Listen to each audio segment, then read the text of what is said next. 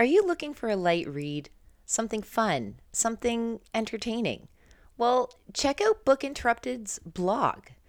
You can find Manuscript Mondays, Topic Tuesdays, Word Wednesdays, Thought Thursdays, Fact Fridays, and Silly Saturdays. Sundays are reserved for Down the Rabbit Hole or Top 10 lists, artwork, and more. Don't forget, be sure to check out Book Interrupted's blog at www.bookinterrupted.com forward slash blog. Parental guidance is recommended because this episode has mature topics and strong language. Here are some moments you can look forward to during this episode of Book Interrupted that kind of started why we were wearing orange shirts on Orange Shirt Day. The story is told and it does what a good story does. It stays with you to reflect on later. The inside of some of the residential schools were below freezing. Nobody cares anyway. Just because mm-hmm. of your heritage, you'll be assumed guilty. So you might as well just say you're guilty. And the Canadians gave them all fresh drinking water for all these people and they're not even doing it for their own people. The system, it's like a giant microaggression. So, how do people live every day in it?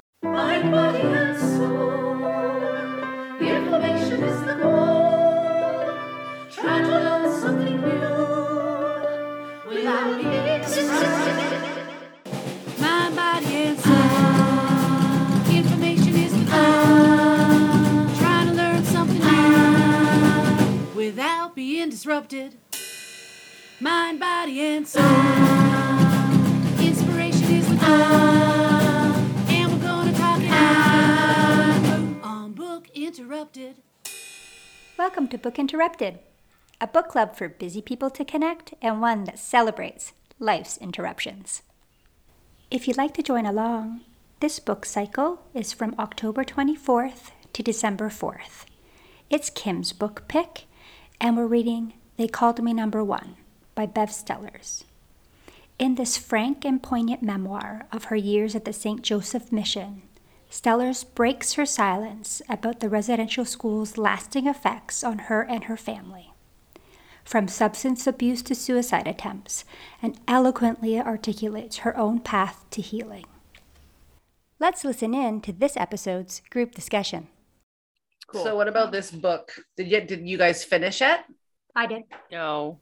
I did. I didn't. No, not yet. I don't. It's not that I don't want to finish it. Yeah.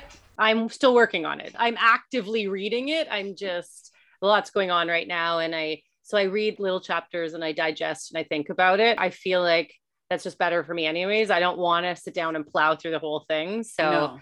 I am still working on it, but I'm actively working on it. I should get it done by the time we talk about the fan episode. So by that point, but I, I'm enjoying it. I just just a slow read for me, slow read in general for me.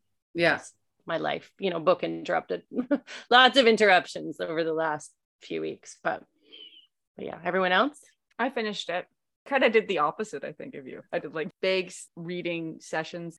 I found it kind of fast, I guess. I was worried that it was going to take me a really long time because the subject matter. I mm. thought it would be one of those if I read a book that's got a lot of trauma in it, it's kind of like reading the book and then depression and then like trying to get back to it.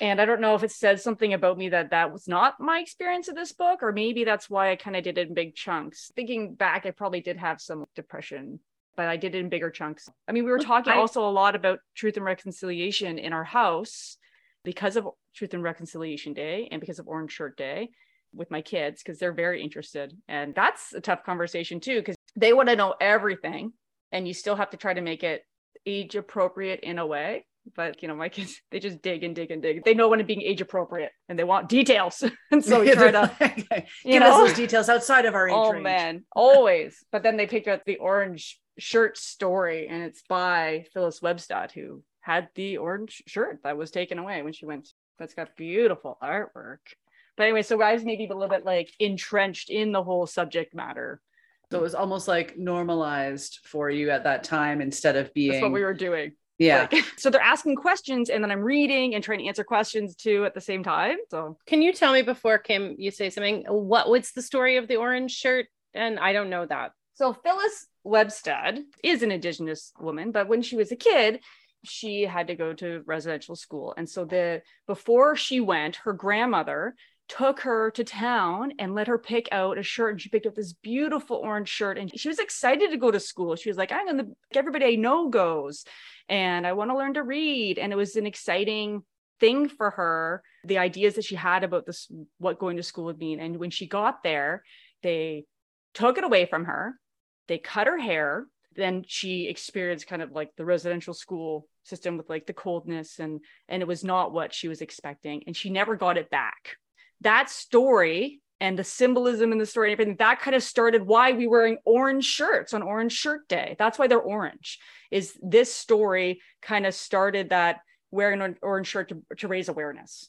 So she has more than one book but anyway the kids want to know. They they were telling me stuff about orange shirt day which is great because they're learning it in school.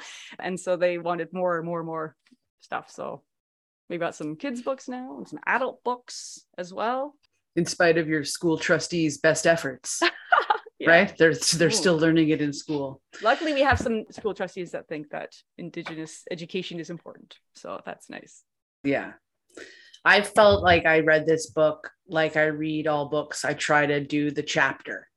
And if they're super short, short chapters sometimes i'll read more than one chapter. These chapters i felt were longer.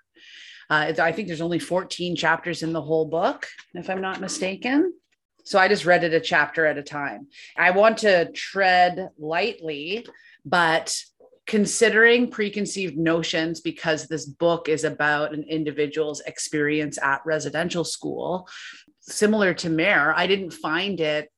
I don't want to take away from the experience that the author had and any Indigenous person at a residential school had, because obviously it was horrific.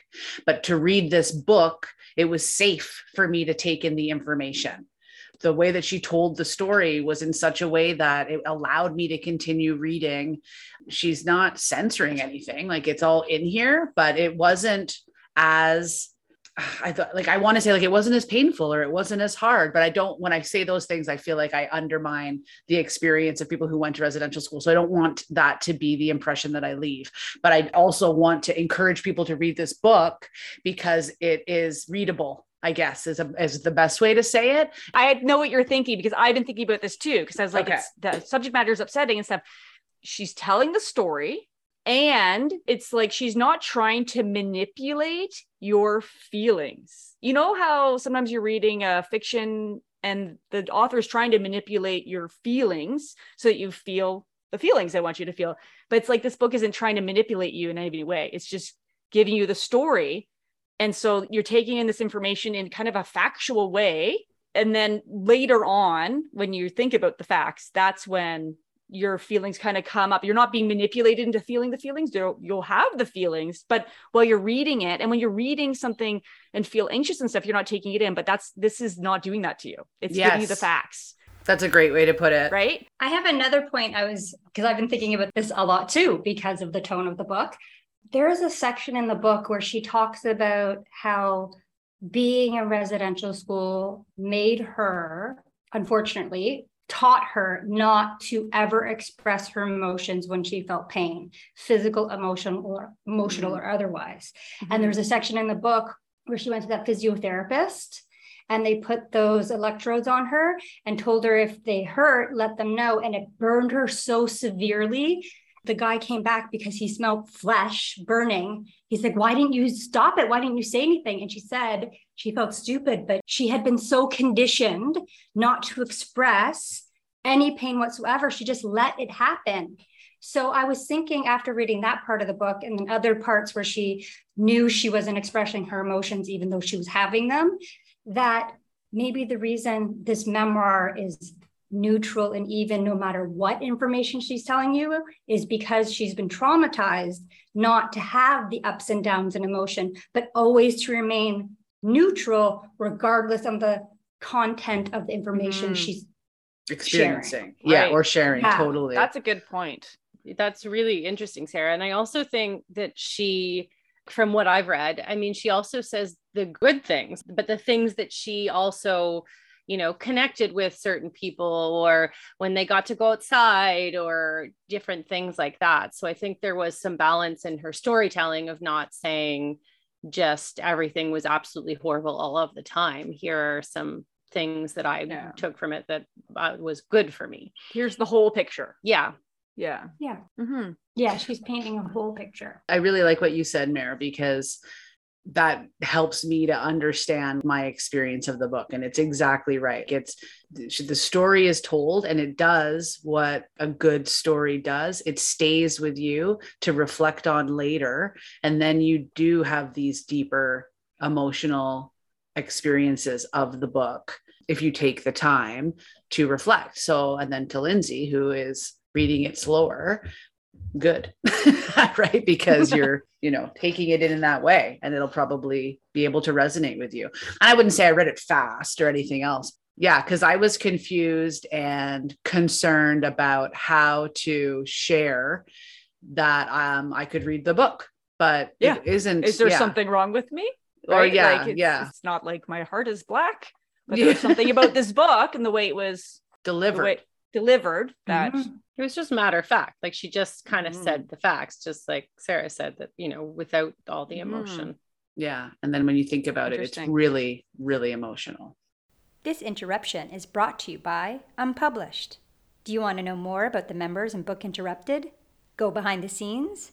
Visit our website at www.bookinterrupted.com. Book interrupted. Have you ever seen the movie Groundhog Day with Bill Murray? I think it's from the 80s or 90s, and literally the same day gets repeated over and over and over and over. And okay, you see where I'm going with this. So, my interruption as of late is that I feel like I am trapped in Groundhog Day, and it's literally driving me crazy. I have like a few different jobs, and one of the jobs that I do is acting as an academic advisor for a coach training program and assisting current students, graduates, alumni, as well as prospective students who want to register for a few of our different coach training courses, except that. Ah, right now there is a disconnect. So the company that I work for doesn't have complete and total control over the website design because we're working on this program as an affiliate, like in partnership with another organization. And it's that other organization that runs the IT. Anyways, the IT fellow and his team on the other end, like God bless them. They are so overworked. They've got so much going on and they just aren't able to offer a timely support. But Nonetheless, the setup of how you register for courses on the website isn't at its final stage. So it's not completely clear. It doesn't necessarily flow as well as it could. And needless to say, prospective students who, you know, are still on the learning curve of trying to understand, you know, like what is coaching? Is it a good fit for them? How would they proceed with becoming like a certified coach? Which courses then within the entire program to sign up for. So they have all those questions. And then they meet our website, which is clear as mud. And I literally, I just spent oh, ah, the entire day just answering emails and phone calls with the exact same questions over and over and over again. And I feel like I'm losing it you know, you want to give a white glove approach, you know, like really customize your conversations, be engaged, have that warmth. But it's hard to do that when I just feel like I'm a robot. So this has been, oh goodness, for the past few weeks, my interruption as of late. So I am so hopeful that we will get those website updates done soon so that things are a bit more clear so that I can get out of this repetitive loop. And that is my interruption. Book interrupted. I didn't read the back, but I flipped to the back because I always I'm really bad and read the end of books like, I before I, need the finish end. them all the time. I know I'm that person. People hate that, but but there was there was notes or something. No, yeah but notes maybe it was on notes. each chapter Yeah, Said there's notes. when I was flipping through it about the coldness of no, I can't find it at all. There was somewhere in here. It says that there was times when they had done some research or something and that the inside of some of the residential schools were below freezing Mhm. which i thought was you know i mean maybe she talks about it later but the stuff that i've read like she says it's cold but she doesn't really say too much but then at the end she says more of those kind of Yeah, facts how of- cold is cold? yeah how cold is cold that's cold And then you find out. Yeah, below Yeah. freezing. because you think cold and you're like oh okay just grab a blanket or whatever but then you're like no no no it's like minus It's you know extreme. Extreme school. Yeah. it's extreme like you're freezing It's like the food. They'll say the food was inedible. Well, how inedible? Because it tasted bad? No, it was rotten. yeah Right? Like it's Yeah. actually you shouldn't feed that to somebody. Yeah. But then she'll say it was cold. But later on, you're like, well, how cold is it? It's Yeah. it's freezing cold, not just I need a sweater. I'm a little chilly. Yeah. yeah And there's a Yeah. lot of that. And bringing it back to Sarah's observation, that makes so much more sense now, right? She's saying all these things, and she's also saying them in a way that she can't complain and be like, Isn't that outrageous? You know what I mean? She's like, Yeah, it was cold when we went to bed at night. Then later on, you find like, Oh, it's below freezing cold and rotten food and whatever, right? So it's just so, I guess, layered in its value. I don't know. Maybe value is not the right word. It's just so layered in its what content, in its gift. You know what I'm saying? Like in its maybe- essence. Sure, but maybe it's also like when you read a new book, you're learning how to read the book in the author's voice. And so that's something to know going into reading this book is that when it's enough to note that it's cold, it's really cold. Otherwise, she wouldn't have brought it up, right? Like, Yeah. You know, she wouldn't have said it's cold if it was just a little bit chilly from time to time. Or, you know, they wouldn't even talk about somebody feeding the food to the pigs because they didn't want to feed it to the children. I also know? like hate that. I'm like understanding it right now, even. What that means is that it was so brainwashed, beaten, whatever word you want to use, out of the children to just accept the shit. There's no voice for you, you know? It's Mhm. just that is like, it's really upsetting. this book isn't nice anymore. You know what I mean? Like, it wasn't nice in the first place. When you do this, like what we're doing right now, and you talk about it and you kind of understand, it's really upsetting. and then later on in the book, because you're still reading it, Lindsay, but you know, you read the end anyway, so it's not a yeah spoiler it's for you. go ahead Beginning, she's talking about the residential school, and then later on, she's talking about kind of adult life, that the fallout of all that stuff.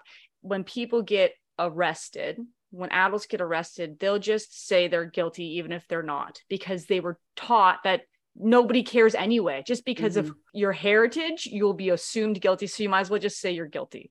And so that kind of thing too, where it just snowballs, or you know, she talks about, you know, people not talking about it was also Yeah. know, that's why it's so good that it's being talked about now because people were taught not to talk about it. We don't care about your feelings or what you think. Just take the shit and Be quiet. and be quiet about it. Yeah.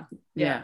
The other thing too about talking about the adults and how, you know, the people around her fared one way or another, it's not over. Residential school wasn't like a moment in time. It's a life sentence and a generational, not just some one person's life either. The residual impact of the training, I guess you would say, at those schools is still being worked out today, even though they've been closed since what, 96? Only 96. Oh, and you know what else it said too that I think was interesting for first of all indigenous knowledge, more validation because indigenous knowledge and especially like indigenous science is not recognized by traditional settler science because we're all like math and make it add up, right? But indigenous knowledge it's not proof, it's just like no no we know. And the proof is in our millions of years of knowing this, right? It takes seven generations for the effects of the trauma to be out.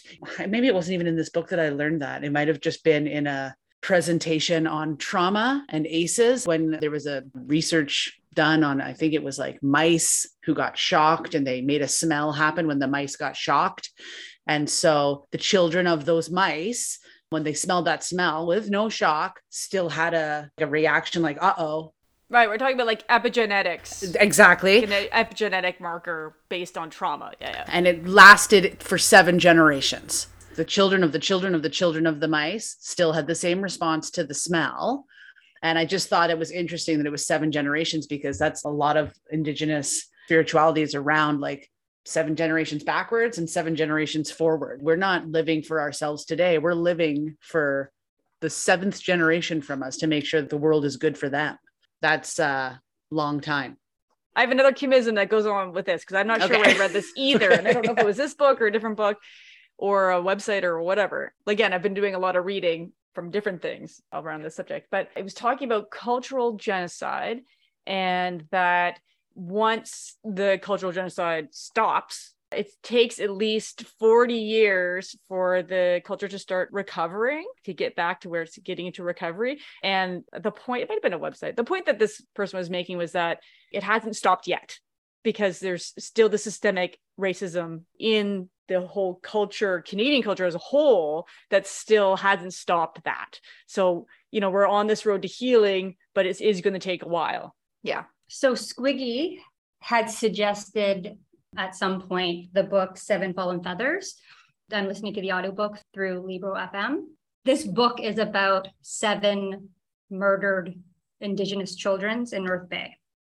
Because of the seven, there's a whole prophecy about the settlers coming, the, the seven associated with it.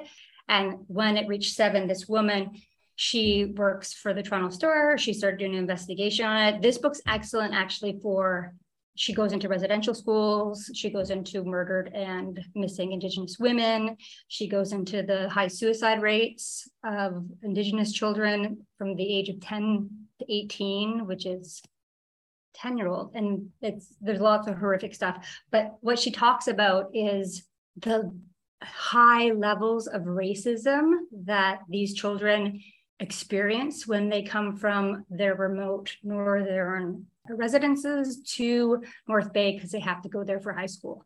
And all the ways the community is trying to help them adapt into North Bay because they have to go there. But the amount of racism, it's the, the level is so high. I'm halfway through the book, but people like throw rotten eggs at them and call them horrible things like go back to your res or drunk Indians. Like the one woman, her son was missing. She called the police station and they said he's probably still at the party when he went missing. And she's like, he's not, he's not at the part. He's he must be drunk somewhere. And they didn't even start the missing persons for six days. What? For six days. Because he's just out partying somewhere. Like it's just anyway. So I think they called me number one's a really great starter book to get into residential schools because you can take in the information. And, and also it'd be great for schools because like you said discussing all the individual parts really starts opening up what she's saying and discussing it. That's where the sorrow right and the empathy and the how can this happen comes from. But then going to books like seven fallen feathers or five little indians or the truth and reconciliation documents i think this is a good stepping stone because you're getting into the information about all the horrific things and then going into what people are still experiencing now. Yeah, because that's the challenge is it's truth and reconciliation, right? The truth is so important, but the truth is also so devastating and horrific. And I like I can't come up with a an adjective, you know, that does it justice to just how bad the truth is. And so there's obviously a resistance from people who would rather not know because you don't automatically go pursuing terrible truths, but you need to, like, we need to, because it, it must be known so that then reconciliation can happen. Without the truth, reconciliation stalls, and the truth is terrible. so think it's a valid point you're making, Sarah. If, if you're cautious into learning, you know, they called me number one is a good way to start. And then there is obviously much more literature and information out there for you to continue to learn, right? But it's our job to pursue the truth if we have any desire to participate in reconciliation in any meaningful way. Right. I want to add something to what you said there. Okay. I'm reading this the summary of the final report of the Truth and Reconciliation Commission of Canada. summary. It's, it's yeah, It's thick. uh, it's yeah, it's thick. Uh, it's yeah, it's thick Because- and, like, but that's the also the report is point. really long. But the actual Um, report is full of people reporting the atrocities. Reporting. That's why it's so huge. One of the women in here said, she's like, now we say truth and reconciliation, but at the beginning, we used to say truth, healing, and reconciliation. It's like, we cannot forget about the healing part because that is so important. The truth is just part of it. And then there's all these people who need to heal, the people who experienced it, and then also our society and how it works as a whole, too, to get to reconciliation. So there's a lot of stuff in the middle Yeah, it can't just be like rushed through. also making space to let people heal. On our Truth and Reconciliation Day, there was an event in our big park here, which used to be the village of the local Indigenous people before people burned it down. But now it's a beautiful park. And so there was an event there, and they had a public event for everybody. And then they had a private event for survivors and their family. I think that's what it needs to be. If we're going to be allies, we need to do the work and show up and all that and show that we want to be part of this and then also accept that we're not really part of all of it because there's a whole other community that's doing their healing anyway i like that truth healing and reconciliation but i think you know for a pr standpoint they like to shorten things down for whatever reason Yeah. And it can't Mm-hmm. just be rushed through. Like, yeah, yeah, okay, let's get on with it. We need to, okay, yeah, because it's uncomfortable, mm-hmm. right? It has to be sat in. There was a, something else that they said in the Seven Fallen Feathers was so when Justin Trudeau, one of his campaign promises was he was going to raise, right now, Indigenous schools get 2% uh, funding and non-Indigenous schools get 3.8, something like that, percent funding, close to four. I, I'm almost ballparking it. twice as much let's say But the point is twice as much. And Justin Trudeau said he was going to raise it. As of right now, he still hasn't. Well, that's like the water thing too. There are so many communities that don't have clean water and sewage and whatever else. And he had made some commitment about that too. And there's a web Yeah. page that's counting, but also some of the things that say like 13 done, 79 to go, or whatever the numbers are. Some of the 13 done are actually back to not being done because the solutions are band-aids rather than long term. again it's the looking at a short solution rather than a seven generation solution And it makes me like those are the things that make me question reconciliation at all because the history of what I know basically summarized is trying to work together, settlers not holding up their end of the deal, kind of selfishly. Always. And so what's different now? You know, like I that's and when you hear about the water situation and even that school fund, like you know what I'm saying? Also back to a point the mayor was making earlier about the I don't know what you characterized it at, but it's not over yet. Like it takes 40 years to heal, but it's not even stopped yet. Literally, society is like a giant microaggression for anyone who's not a white settler, the ancestry, the system. It's like a giant microaggression. So, how do people live every day in it? It's just, and I know like it's overwhelming, but that's also a fact. If you put yourself or try to, anyways, in a non white person's shoes, that's their like fucking everyday, like that's their reality. Yeah. It's like how she was saying until she met her second husband, she just didn't want to be around non Indigenous people. She didn't trust them. She was afraid of them. And it was only seeing him with them because she was feeling inferior and she was feeling afraid that they were going to hurt her in some way. So she just avoided them. Anyway. So I was talking about this book and another book with my husband. In this book, they also mentioned the water and how they went to Sri Lanka when all the tsunamis happened, and the Canadians gave them all fresh drinking water for all these people, and they're not even doing it for their own people at home. And right so you they've demonstrated that they can do it you're like we know you can do it right, that's the point. They can. Like they're Quickly. known around the world for their amazing emergency tactics and I was just saying, like, I don't understand why things hasn't changed. This is the most important. Like, this is morally wrong. People are aware now. And he's, he's like, some people are talking about it, but not enough to make a change in Canada, which is like heartbreaking. I was like, why don't we make, force our government to say what they're going to do and do it? Yeah. But we Yeah, don't. it's a funny It's thing, like- right? Imagine you had you could go to jail if you didn't like fulfill your campaign promises. They would be uh. a lot more careful on what they promised. yeah, totally. right? totally. They're like, well, now you've got Accountability. you're finished being the prime minister. Here's a list, and This now you must sentence. go to jail for Yeah. five years or whatever, 50. whatever it is, fifty, That's whatever the it big is. truth is, Yeah. like, why are we shocked that Indigenous people don't trust our government or Any system. I'm not shocked. That's like a good position. Maybe. in her book and other Yeah. books? Or like, why didn't you go to the police? Why on earth would we go to the Why police? would I go to the police? Yeah. But how Yeah, crazy I is see that? a police that like, officer, I run. the person that's supposedly designated to protect you is actually the person that's like harming you and there's no alternative do you know what i'm saying it's not like there's Mm. another justice representative that you can go and get help from it's just Yeah, microaggressions think- everywhere and no one to go to because they're part of the aggression. yeah Thank you for joining us on this episode of Book Interrupted. If you'd like to see the video highlights from this episode, please go to our YouTube channel, Book Interrupted. You can also find our videos on www.bookinterrupted.com. Have a listen to our off the shelf episodes. These are the silly, fun, and weird, wonderful things we do when we get off cue. So, listen to our off the shelf episodes to hear more and more from us, the Book Interrupted crew. I think you'll love it, and I know you'll laugh. Moments you can look forward to on next week's Book Interrupted.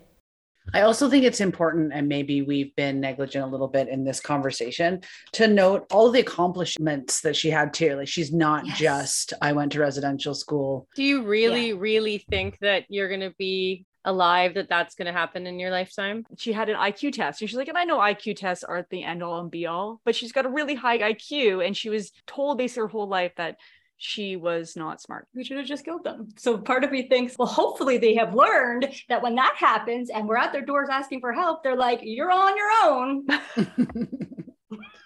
Book interrupted. Never forget, every child matters.